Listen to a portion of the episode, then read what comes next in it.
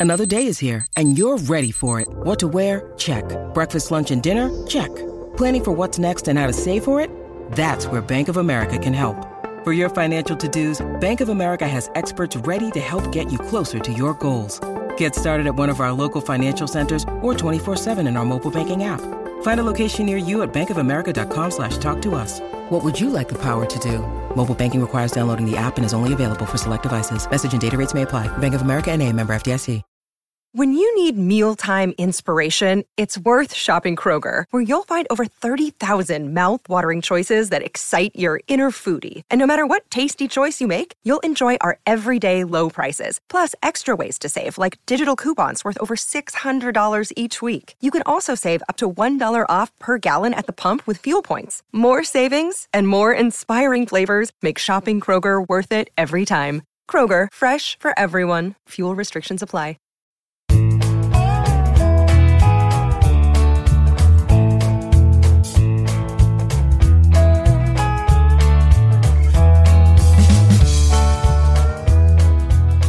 You're tuned in to the Cleveland Baseball Talk podcast. I'm Joe Noga, and I'm joined by Paul Hoynes, our tribe beat writer here on Cleveland.com. Paul, it's the off season. It's good to hear from you. Uh, we're we're gonna try something different here. We're gonna we're gonna go through our. Uh, I, have got my tuxedo on, you, but uh, the stack of envelopes is right next to me. We've got our awards show. Is it, is the red carpet rolled out? red carpet interviews and everything. We're we're all set. Uh, it's uh, it's award season uh, a little bit before the the uh, end of the playoffs here. Uh, we're going to pass out our Cleveland Indians awards for the 2019 season. It wasn't uh, didn't end the way that uh, a lot of people wanted it to, but still a lot of good a lot of good to find in the season.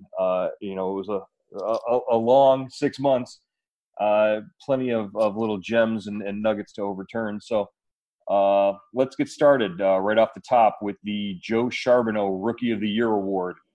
Uh, Paul, the nominees are Oscar Mercado, Zach Plesac, and Aaron Civale. Uh, what do you think of the field in this one? Yeah, that's a good group, and uh, you know they really the Indians got a lot of contributions from younger players uh, this year that came up from Columbus and from came up from Akron as well too. that really you know helped them win 93 games. Uh, you know that that's a good field too. Mercado, Plesac, Civale, Uh, you know Mercado in center field really kind of stabilized that position after uh, Leonys Martin, you know, was was uh, uh, DFA'd, and then Plesac and Civale, you know, as Francona said many times, really saved uh, saved the Indians because they came right up in there and uh, stabilized the rotation. Mercado in 115 games hit 15 home runs, drove in 54 uh, and had a 761 OPS. Uh, so you know, not bad. I, I, would like to see what he can do over a full 162 game uh, schedule. I, you know, that would be interesting to see how how he would hold up and how the numbers would hold up. Uh, Plesac and Civale obviously uh, came in, contributed uh, tremendous. Uh, you know, like you said, from the from the player development system, and, and for them to be able to come up and and do what they did. Uh, Plesac eight and six. Uh, Civale, uh, Plesac was eight and six in 21 starts, and Civale uh, came in went three and four in 10 starts. Uh, you know, throw the numbers aside, just just passing the eye test. Uh, for me, out of the three rookies, um, Civale was the one that sort of surprised me the most. Just for him to come in and, and, and you know pitch the way he did. Uh, obviously, Mercado probably provided the most value to the team. Yeah, I, I, if if I was voting Joe, I, would have to go with Mercado. Just mm-hmm. everyday guy, uh, hit you know really filled filled out that second spot behind uh, Lindor in the lineup, and you know produced uh, you know produced uh, offensively, stole some bases. Uh, he had his moments in center field, some good, some bad. Uh, I, I, I hopefully we don't have to see him too much in left field, and uh, uh, but I thought he had a you know a, a really a, a, solid rookie year. Um, I, I, like what Francona said about him.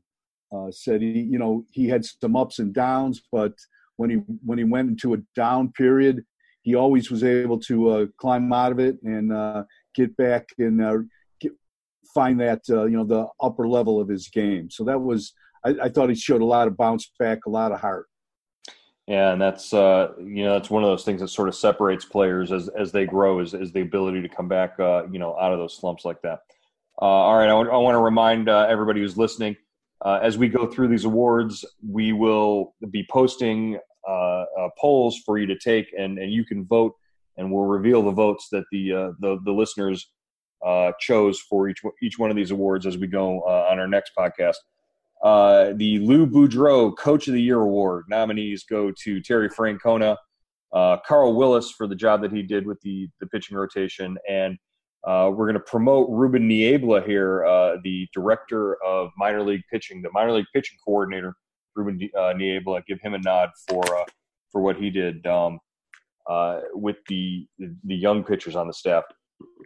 Obviously, Tito, this is probably one of the best jobs that he's he's ever done in terms of managing uh, a roster that was just decimated by injuries, and to still have the team contending with, within uh, a week of the end of the season is is, is pretty good. Uh, like we said, Willis, you you, you eliminate uh, you know three fifths of your your um, starting rotation, and for them to to still be uh, one of the top pitching staffs in the, in the league is, is, is also pretty good. Uh, well, what do you think of this this field here, Paul? Yeah, another another good choice, Joe. Uh, I thought Frank Francona really, you know, could have lost the ball club, and, and you know, right in they're they're what 11 and a half out on June 3rd. Uh, they came all the way back, caught the Twins, passed them. Were in first place for one day by half game. I think it was uh, August 14th, and uh, and then you know the Twins hit found another gear and uh, got their legs back under them, and and you know reclaim the division. But just to come back from that far away, you know, from that big a hole, uh, you know, that says something about I think Tito's leadership, about his ability to, uh, you know, he always says you got to be the same guy day in and day out. You got to concentrate on the day on the game at hand, not to uh, you know close the door on yesterday and not to look not to uh, look too far into the future and I think that the whole team took his attitude and uh, you know took his lead on that, and that's why they were able to close the gap and stay in contention as long as they did. So thought he did a great job. I think Carl Willis, uh, you know, really uh, did a nice job with the with the rotation, and um, you know, in just incorporating those young guys into it and helping them, uh, you know, adjust to the big leagues really on the fly. Plesac, you know, Plutko, uh, Civale, you know, not so much Plutko. He, he's been up and down a, a bunch in, in previous years, but, you know, Civale and Plesac, those guys weren't even in big league camp. Right. Yeah. It's the first they, time they saw them. The, they started the year at double A. And uh, Niebla, you know, I think uh, uh, Ruben did a great job, and, and, you know, the coaches and instructors under him did a great job getting these guys ready. I mean, you, you look at that whole rotation – you know, starting with uh, starting with even Kluber, a healthy Kluber. Those guys, you know, have all gone through the kind of the Ruben Niebla uh, school of pitching in in the minors. Uh, you know, that includes uh, uh, Clevinger, you know, uh, Bieber, all those guys, and you know, he's made big adjustments in all their rot- in all their deliveries, and he's got those guys ready to to you know, to not only as as you know Francona and and even Kluber has said, not only to get here, that's one thing to get to the big leagues, but to help your team win. That's that's the biggest thing, and uh, and Ruben and his staff uh, did a great job with that. Yeah. So uh, again, that's a. It, it might not look, uh, you know, you might not have a lot of choices uh, as far as the the different coaches in the, the system, but that's that's a tough pick. I mean. It, Tito obviously at, at, the front and and Niebla, you know, kind of behind the scenes, uh, and Willis right there every day grinding out with the uh, the pitching staff. That's that, that's going to be a tough one to, for uh, for the listeners to uh, to decide on, I think. But if I, if I were voting, uh, I would give a nod to uh, to Ruben Niebla and the player development staff. Yeah, because I mean, he they provided the talent. I mean, it's right. and you have to have talent to to. to it all starts with talent, and you've got to have those pitchers ready. You know, not just uh, not just showing up and walking through the door of the clubhouse at Progressive Field, but you know, ready to go onto the mound, throw quality pitches, and help your team win. All right, let's stay with the pitching theme. Our Bob Feller Award for the uh, the best pitcher, uh, rather than Cy Young, we'll go with the uh, the Indians legend Bob Feller as the the namesake for the award. Uh, the nominees are Shane Bieber, Mike Clevinger, and Brad Hand. You got to throw Brad Hand in there. Uh, you know, uh, for the first maybe you know half of the of the season, Brad Hand was as good as any pitcher in baseball. So you have Shane Bieber who won 15 games, uh, was second in the league in strikeouts. Uh, or, I'm sorry, third in the league in strikeouts, second in innings pitched. Uh, Mike Clevinger came in. He won 13 games, went on a on a real hot streak there, uh, winning up uh, like something like 10 decisions in a row. Uh, he finished with 169 strikeouts in just 126 innings pitched uh, despite missing two months with a, a, an injury that could have cost him the entire season. Uh, Brad Hand in the first half of the season, uh, you know, pitched his way onto the All Star team. He had 34 saves uh, on on the year, uh, and and his his ERA was you know one something before that June 25th blow up against Kansas City. Uh, so that's the field. Uh, what do you think uh, of these guys, Paul, uh, as far as nominees for Bob Feller Pitcher of the Year? Yeah, I think you, you probably have to go with Bieber, Joe, and just uh, from uh, just the the total package kind of thing. You know, this guy, you know, second year in the big leagues, he makes he makes 33 starts. He pitches over 200, you know, 214 in the third innings. 259 strikeouts. That's you know crazy in in you know I mean and uh, 40 walks. You know his batting average against was 230. I mean, you know without him, without uh, when you especially when you le- lose Carrasco, you lose uh, uh you lose uh, Kluber, your two lead dog starters.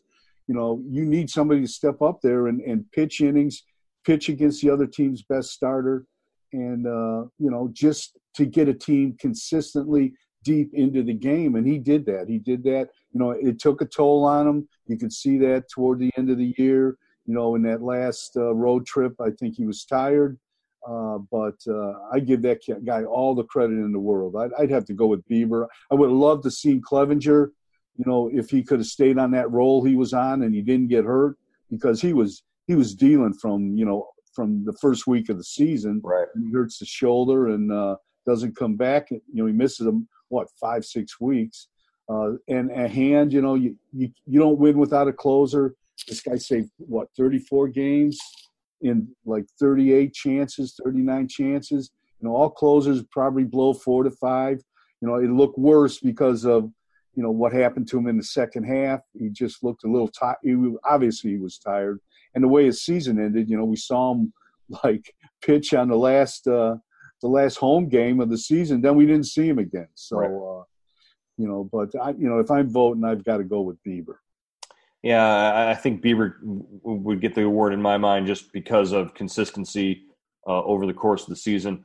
But to me, Clevinger's stuff was fantastic. It, it was it was he had superior stuff to anybody else on the staff all year long. Uh, you know, fastball life, movement. Uh, he he could go out there and give you a stretch of innings in in any particular game where you had no chance. So uh, I think uh, Clevinger's stuff was dominant, you know, throughout the year and probably some of the best in the league, uh, if, if, you think about it. Yeah, no um, argument there. I just would have loved to seen him, you know, uh, go 200 innings, make 30, 33 starts, and just see what he could have done because he he you know they they probably win the division if he's healthy. You know, from day one, I think uh, they you know they're not finishing eight games back. I know that. Right, and and maybe some of the other pitchers, you know, maybe Bieber uh, is able to get a day or two or yeah uh, in and in the rotation and, and not be running on fumes at the end of the year. That's a good point. Yeah. Uh, the Joe Jackson Silver Slugger Award, uh, named after the Indians' all-time leader in batting average, uh, shoeless Joe Jackson. Uh, Santana, Carlos Santana, Francisco Lindor, and we throw it in as a, as a nominee Roberto Perez, who had a career year as well. Uh, that's that's a loaded question right there. I think uh, there's you've got a you know a top five player in all of baseball in Lindor. You've got Santana who had a career year in pretty much every every way possible, and same with Roberto Perez. I would have loved to have seen Roberto Perez stay completely healthy and maybe catch 120 games, uh, you know, this season, but uh, he was still able to put up a career high 24 home runs this year. Uh, what do you think of these guys, Paul? Yeah, I think uh, you know those those are some good uh, choices. You know, I've got to go with Santana. I think you know Lindor missed uh, you know missed games. What, 20 games in, at the beginning of April, and that's not his fault. He was hurt. Uh, but I think Perez was kind of the dominant force in that lineup. You know, he hit in the middle of the lineup. You know, from day one, he was consistent. Uh, he gave the Indians power. Gave and uh, you know run production, and he really kind of drove the bus in in the first part, especially in the first half. You know, he went to an All Star game for the first time in his career. Uh, Lindor, you know, I love Lindor. Um, really liked the way he uh, you know, refused to come out of the lineup. What he he, he missed that most of April and still played what 140 games. Yeah, and, and he, I mean, even when he came back in April, he didn't like space it out. He just hit the ground running and, and stayed in the lineup, even if he was feeling sore. Uh, you know, with the calf and the ankle injuries, he played through it, and by the end of the year, you were you totally didn't even remember that he had he had been sort of hobbled in the first half of the season. And then he goes what over 30 home runs, uh, 40 doubles for the third straight year. Mm-hmm. I mean, you're getting production out of your leadoff hitter. I think you know they seriously have to think about maybe moving him down in the lineup next year and, and taking advantage of that power because you know I think uh, he he really he could have been a much more effective. I mean, I think he could have driven in a lot more runs. You know, if you if you move him down and hit him three, maybe hit him five, or I, I know you want to get as, him as many bats as you want, and uh, the leadoff spot works well. But if you're if the bottom of the order isn't getting on base, he's not doing you too much good up there. Right. Uh, so those are the uh, the nominees. Obviously, Santana. Uh, you know, just in 34 home runs, it tied his career high. But it wasn't just the home runs; it was uh, the consistency all the way through, which is something that we hadn't seen in his career to this point. Was you know, hitting in April, which he basically carried the the ball club uh, through the the first two months of the year uh, offensively. Yeah, and I like the fact you know he changed his approach, Joe. You know he he was he, he wasn't a dead pull hitter like he he'd always he'd been in the past. He tried to hit the ball up the middle, and this is a guy 33, 34 years old, and you don't see veteran guys change that change like that. And this guy made a conscious effort to uh, use the whole field more, and, and it really worked well for him. Yes, and and the on base machine. I mean, he, he if he's not going to get you a hit, he's going to work you a walk or take you deep. Uh, you know, nobody saw more pitches on this team than than Carlos Santana this year. Uh, moving on to the Omar Vizquel Gold Glove Award. Uh, so we've got uh, a couple of nominees here. Uh, obviously, Francisco Lindor, who's won a Platinum Glove in the past. He's he's always going to be in the conversation. Uh, you, you, know, you see things out of him. The particularly uh, the the bounce throws and the, the, the short hop throws that he makes uh, from from shortstop with the quick release, I think are you know stuff that we don't see often throughout the league, and, and he just he continues to sort of impress you with something new every day. Uh, we have Oscar Mercado, the, uh, the, the rookie center fielder, who, like you said, as long as he's in, he's in center, I've I've never seen a player you know, not be able to to move over to left field or, or whatever, or any of the three outfield positions like that, and and just totally lose his mind because Oscar Mercado was not good in left field, but in center field he made some fantastic plays. Uh, and Roberto Perez, we're going to throw in there as the, the, the third nominee because he led all all of baseball in defensive runs saved uh, this year, uh, according to Fangraphs, and he's uh, you know a strong strong candidate for a, a Gold Glove award uh, from Rawlings at the end of the year when those are announced. Uh, what do you think of this field, Paul? Yeah, I, I like this field. I think we the Indians could have multiple uh, Gold Glove winners out of there. You know, Perez, what he he catches over 100 games, no pass balls. Uh, you know, that's insane. that's insane. By the way, that's that's nuts. That doesn't that's crazy. Particularly, I mean, you, are talking about uh, you know a guy who uh, obviously uh, Carlos Carrasco throws a the, that that split finger pitch, but that if it bounces, it's you know a wild pitch. But to still to to never get crossed up and to always be on the same page with these guys, that's insane. Yeah, that I mean, and he threw out 37. I think he threw out 37 percent of the runners that challenged him. Just and you know, think about think about it, Joe. I mean, those young those those those rookie pitchers, even uh, you know Bieber and and uh, you know Bieber and Clevinger and uh, Bauers when he was here. Uh, you know, they always complimented Roberto and, and just said, you know, um, that uh, he did a great job behind the plate. Now Bowers shook, shook, would shake off God if he was behind the plate. he, not only that, he'd shake him off two or three times. But uh, nobody else shook him off, and he brought those young guys, Plesac, Civale, along. You know, Plutko said he trusted uh, trusted Perez with his life. You know, when he when he was on the mound. So, you know, I think that goes a long way in in uh, in you know that that says a lot about the, uh, the your catcher and. Yeah uh, you know, he was playing on a bad ankle. I, I, still don't know. I know he was getting checked out to see if he needed surgery on that right ankle. We haven't heard anything, but uh, you know that's something to look into. Uh, but I, you know, in the second half, you know, he wasn't the same offensively, but it never affected his defense. Right. Uh, it, yeah, I, have noticed on a couple of his uh, Instagram stories that he's posted since the uh, the end of the season. Looks like he's on some sort of diet. So uh, he's, he's, he's posting pictures of his meals and he's uh, eating a lot more vegetables and salads. So we might see a uh, a, a, leaner, slimmer uh, Roberto Perez maybe next year uh, to to try and uh, you know take some of the pressure off of the, the knees and ankles. But yeah, definitely a strong season for for Perez there behind the plate defensively. And and Lindor, I thought you know he had one of his better defensive seasons. I know he made ten errors, but I thought he made his like you were saying the, the bounce throws i thought is is just he, he looked a lot more uh, consistent to me just mm-hmm. a lot more uh, uh, i don't know just you know he was he was into every game you didn't see that little slide sometimes like he has you know where he has a little slump you know two or three game slump he he just looked very very good very very into the game his arm strength looked like it was improved to me. And you know, I, I was talking to him about it, Joe, and he was said he said once, uh, you know, last year, two years ago, you know, they they uh, they had a rotation that struck everybody out. Mm-hmm. no, there, there wasn't as many ground ball chances. And this this uh, this rotation put the they you know teams were able to put the ball in play more.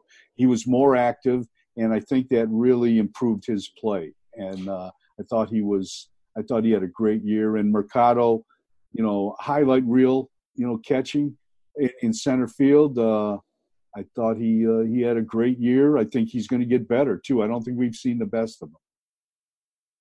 Uh, as as far as Lindor goes, uh, yeah, I, I, looking at the the numbers, the team numbers for double plays, the Indians are are are way down low. You've got you know some guys that can can really turn the ball and pick it in, in the middle of the infield there and yet you're ranking, you know, in terms of the number of double plays turned, uh, pretty low in the league, and that's because of the pitching staff, like you said. Yeah.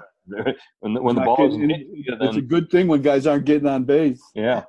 Uh, all right, let's move to play of the year. Uh, and we have a few nominees here. Uh, like we mentioned, Mercado, he made a catch uh, September 4th uh, against Eloy Jimenez from the Chicago White Sox that basically saved the game. It was a a line drive that was destined to be a double over his head. Mercado reached out and grabbed it, uh, kept all the, the, most amazing part of that play was that it kept all four runners, uh, or all three runners that were on base from scoring uh, because Jose Abreu didn't have the presence of mind to tag up and, and score from third. Uh, basically won the game for the Indians that day. Uh, another game saving play was Tyler Naquin's double play against Detroit on June 21st. Naquin came in, caught the line drive off the bat of Nicholas Castellanos, and then doubled up the runner at first base with a strong throw. Uh, basically pulled Brad Hand's rear end out of the fire uh, in, in that instance as well. And then uh, the the grand slam by Carlos Santana in Minnesota in the tenth inning on August 11th. Uh, he came back and had a walk off home run the next night in Cleveland. Uh, I believe it was against Boston but that grand slam was uh, sort of one of those you know play of the year moments. Uh, uh, Paul, what do you think of the uh, the field of, of, nominated plays here? Boy, that's those are that's some tough choices right there. You know, Mercado's catch when he made it, I thought it saved the season for him. I really did. I thought it was, you know, kind of like, I mean, it, it just looked like, you know, I thought they could ride that momentum to the postseason, you know, and, and get into wild card or maybe maybe even catch the Twins. That's how big a catch it was, and it was like a remarkable catch. The guy smoked the ball. I forgot who who hit it. Jimenez, Eloy, Eloy Jimenez, and then yeah. as, as he got to right. first base, he, he gave him the hat tip. Yeah, and and I mean Jimenez had that great series, and uh, Mercado just made a great catch, and uh, you know I, I thought they, they could ride that uh, like right they rode Giambi's uh, you know home run late late in the season in 2013. I thought it was one of those kind of moments. Naquin's double uh, you know diving catch against the Tigers in the ninth inning that was that was a great play as well. I liked uh, Jason Kipnis's comment after it. He said, uh, told uh, Naquin, nice route, Magellan. He didn't exactly take a straight line to uh, to the ball, but he he made he made the catch, and, and he's got such a good arm. You know, he's got that great arm, and uh, and, completed the double play. And Santana's slam. Uh, big, big moment. Gave the Indians took three out of four from the Twins at Target Field. Uh, the next night, like you said, he hits the walk off against Boston, and they go into first place uh, for for that by a half game for one day. And uh, that was so that was the uh, peak moment of the season right there, huh? Yeah, yeah. So that was uh, that was good as well. I you know I kind of liked I kind of liked Mercado's catch. I thought that was late in the year. I thought they could ride that. It didn't happen, but it doesn't take anything away from uh, the catch. Right. I, you know what? I'm going to go with uh, with Naquin's double play just because of the the degree of difficulty on that one was rather high. Uh, he had he had had trouble with the lights in, in right field uh, in the past. He he talks often about there being a sort of a spot where you lose the ball there. That kind of ball hit at him, and uh, I thought making a, a, practically blind catch on the slide and then uh, getting up and firing, uh, you know, with the strong throw was was pretty impressive. All right, moving on to our moment of the year, and uh, these are going to be uh, Carlos Carrasco heavy, but I think uh, everybody understands why uh, the, the, significance of of what he went through this season is isn't lost on anybody. Um, Carlos Carrasco obviously uh, diagnosed uh, in in May with chronic uh, leukemia. came back after two and a half months off um, so our first moment of the year was uh, nominee is uh, Carlos Carrasco returning to the mound in Tampa Bay on September 1st. Uh, Paul, you were there in Tampa. What was that like? That was really a cool moment, Joe. It was uh, both sides, uh, both teams came out of their dugouts and, you know, were applauding him, gave him a standing O. You know, he's from from the Tampa area, from that St. Petersburg area.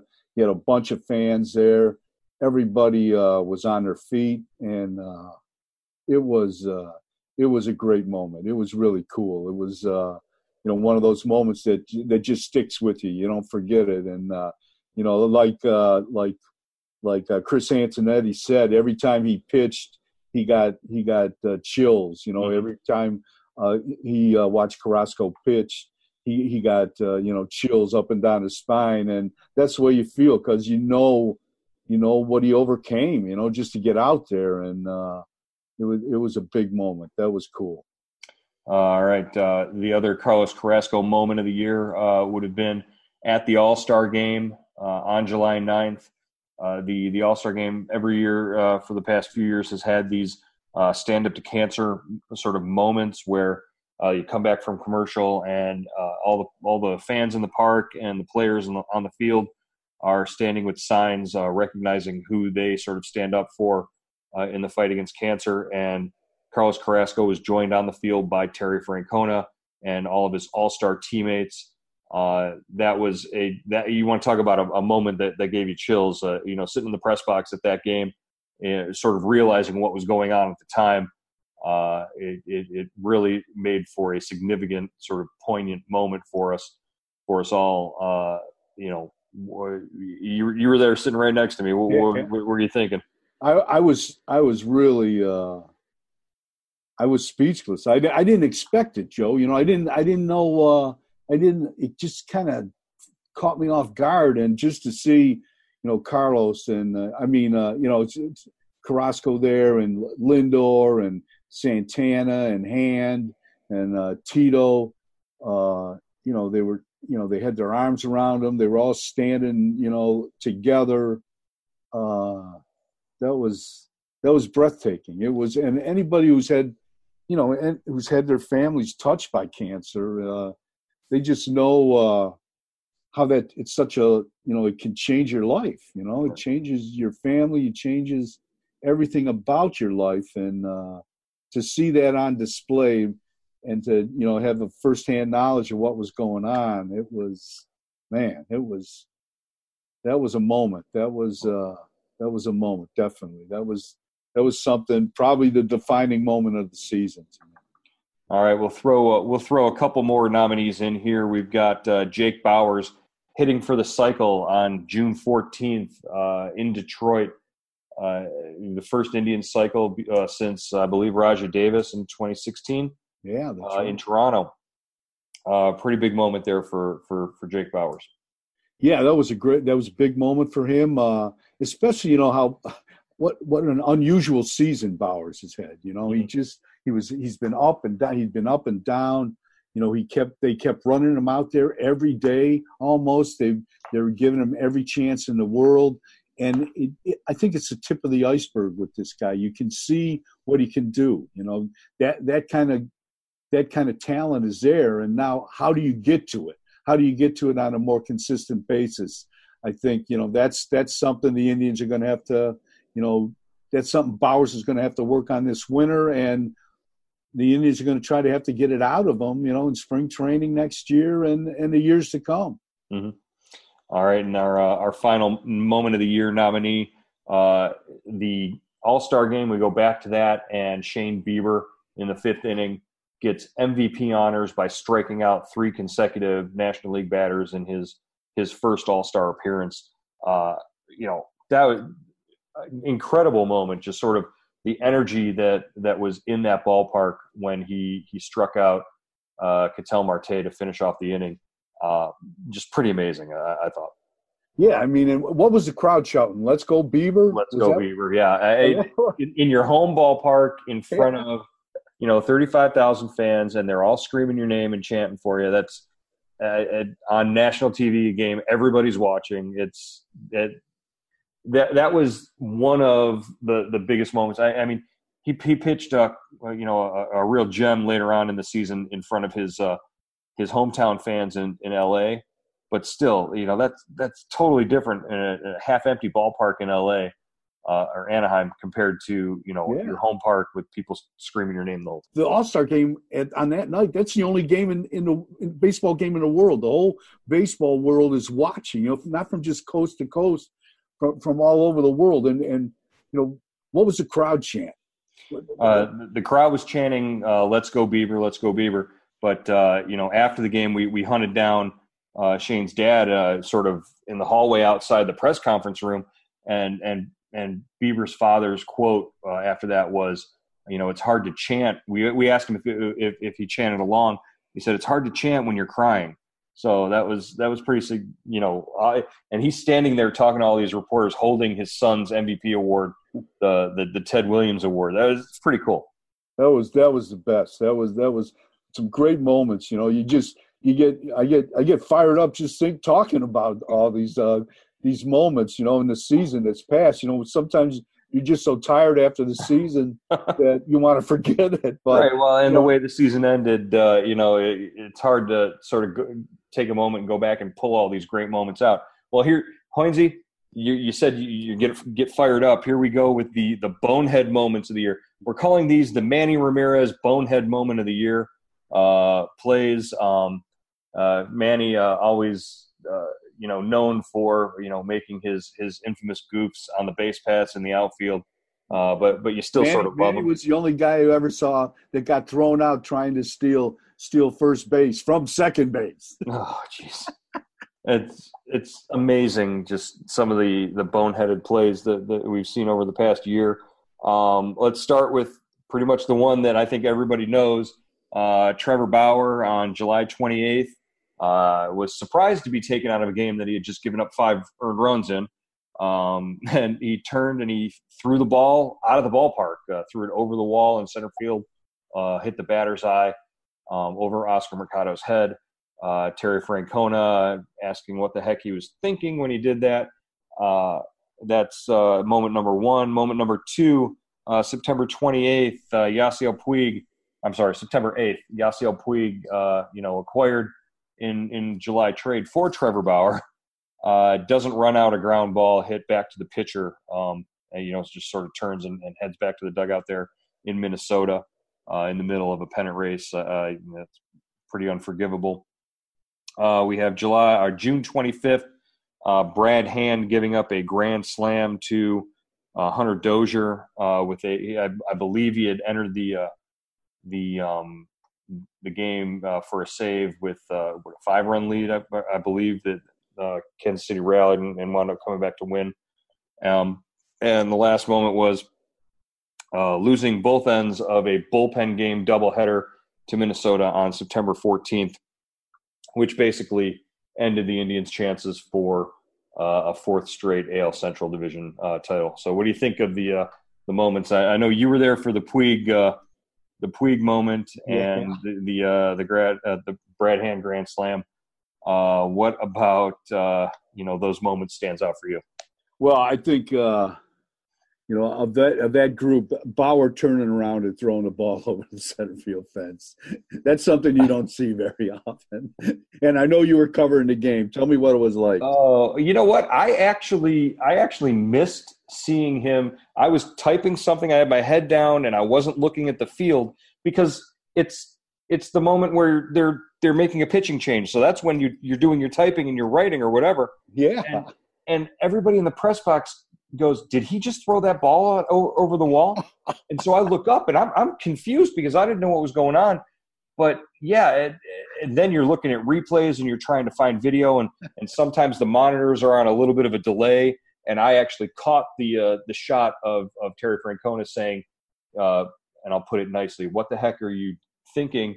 Uh, when when he approached Bauer but yeah, that was just a it was a strange and confusing time, I guess.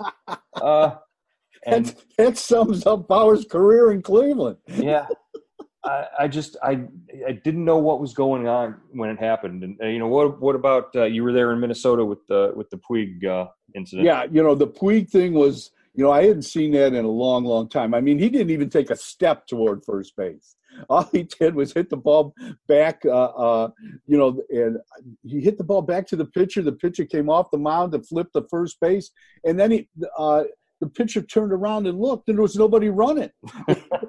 he was looking for Puig, and, and Puig was nowhere in sight. You know, I thought it was, you know, right away that uh, we, the Indians had expected stuff like this from Puig.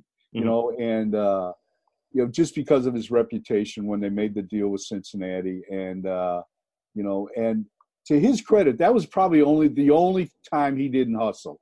And uh, you know, I thought I liked the fact that Santana, you know, took him aside right away, talked to him in the dugout, and uh, you know, the next day he was running out walks like he was Pete Rose, you know. So he he got the message. He got the message, and uh, but you know, I think that you know they felt Puig would be on his best behavior, you know, when they got him because he had to play for two clean months to going into to the free agent market, and uh, he did that for the most part. But that was one one little breakdown where he dropped his guard. Yeah, I, I would say if if you were looking for him to be on his best behavior, that's as close as you were going to get uh, in, yeah. in those last two months.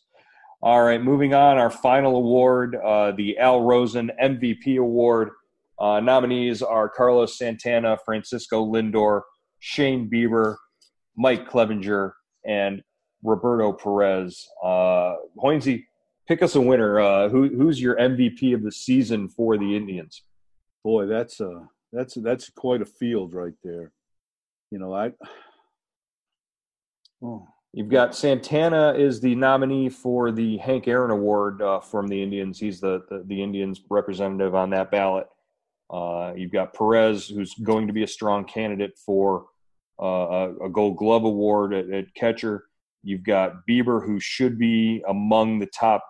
if if not Bieber, then Charlie Morton would be the third uh, uh, finalist for the AL Cy Young Award, and uh, I think you know Lindor and Clevinger, as always, are you know in in, in the conversation. So uh, you know, what's your take? Yeah, I you know uh, Joe, I, I think I've got to go with Santana. Just uh, I thought he was he kind of drove the bus to me for me uh, from day one to the end of the season. I know he kind of kind of slumped at toward the end of the year, but I thought he was uh, you know a steady steadying influence in the middle of that lineup, and he never wavered. He was the same guy, played excellent defense at first base, and uh, you know really especially in the first half, you know really was productive in the middle of the lineup. I, I think I've got to go with uh, Santana in, in, in, that in that regard. Yeah, I would echo your sentiment there. Uh, for me, Santana coming home uh, to the to the organization was a big storyline throughout the season, and his leadership, like you said, uh, after a year in Philly, he, hey, he didn't have to break any TVs uh, to be a leader in Cleveland.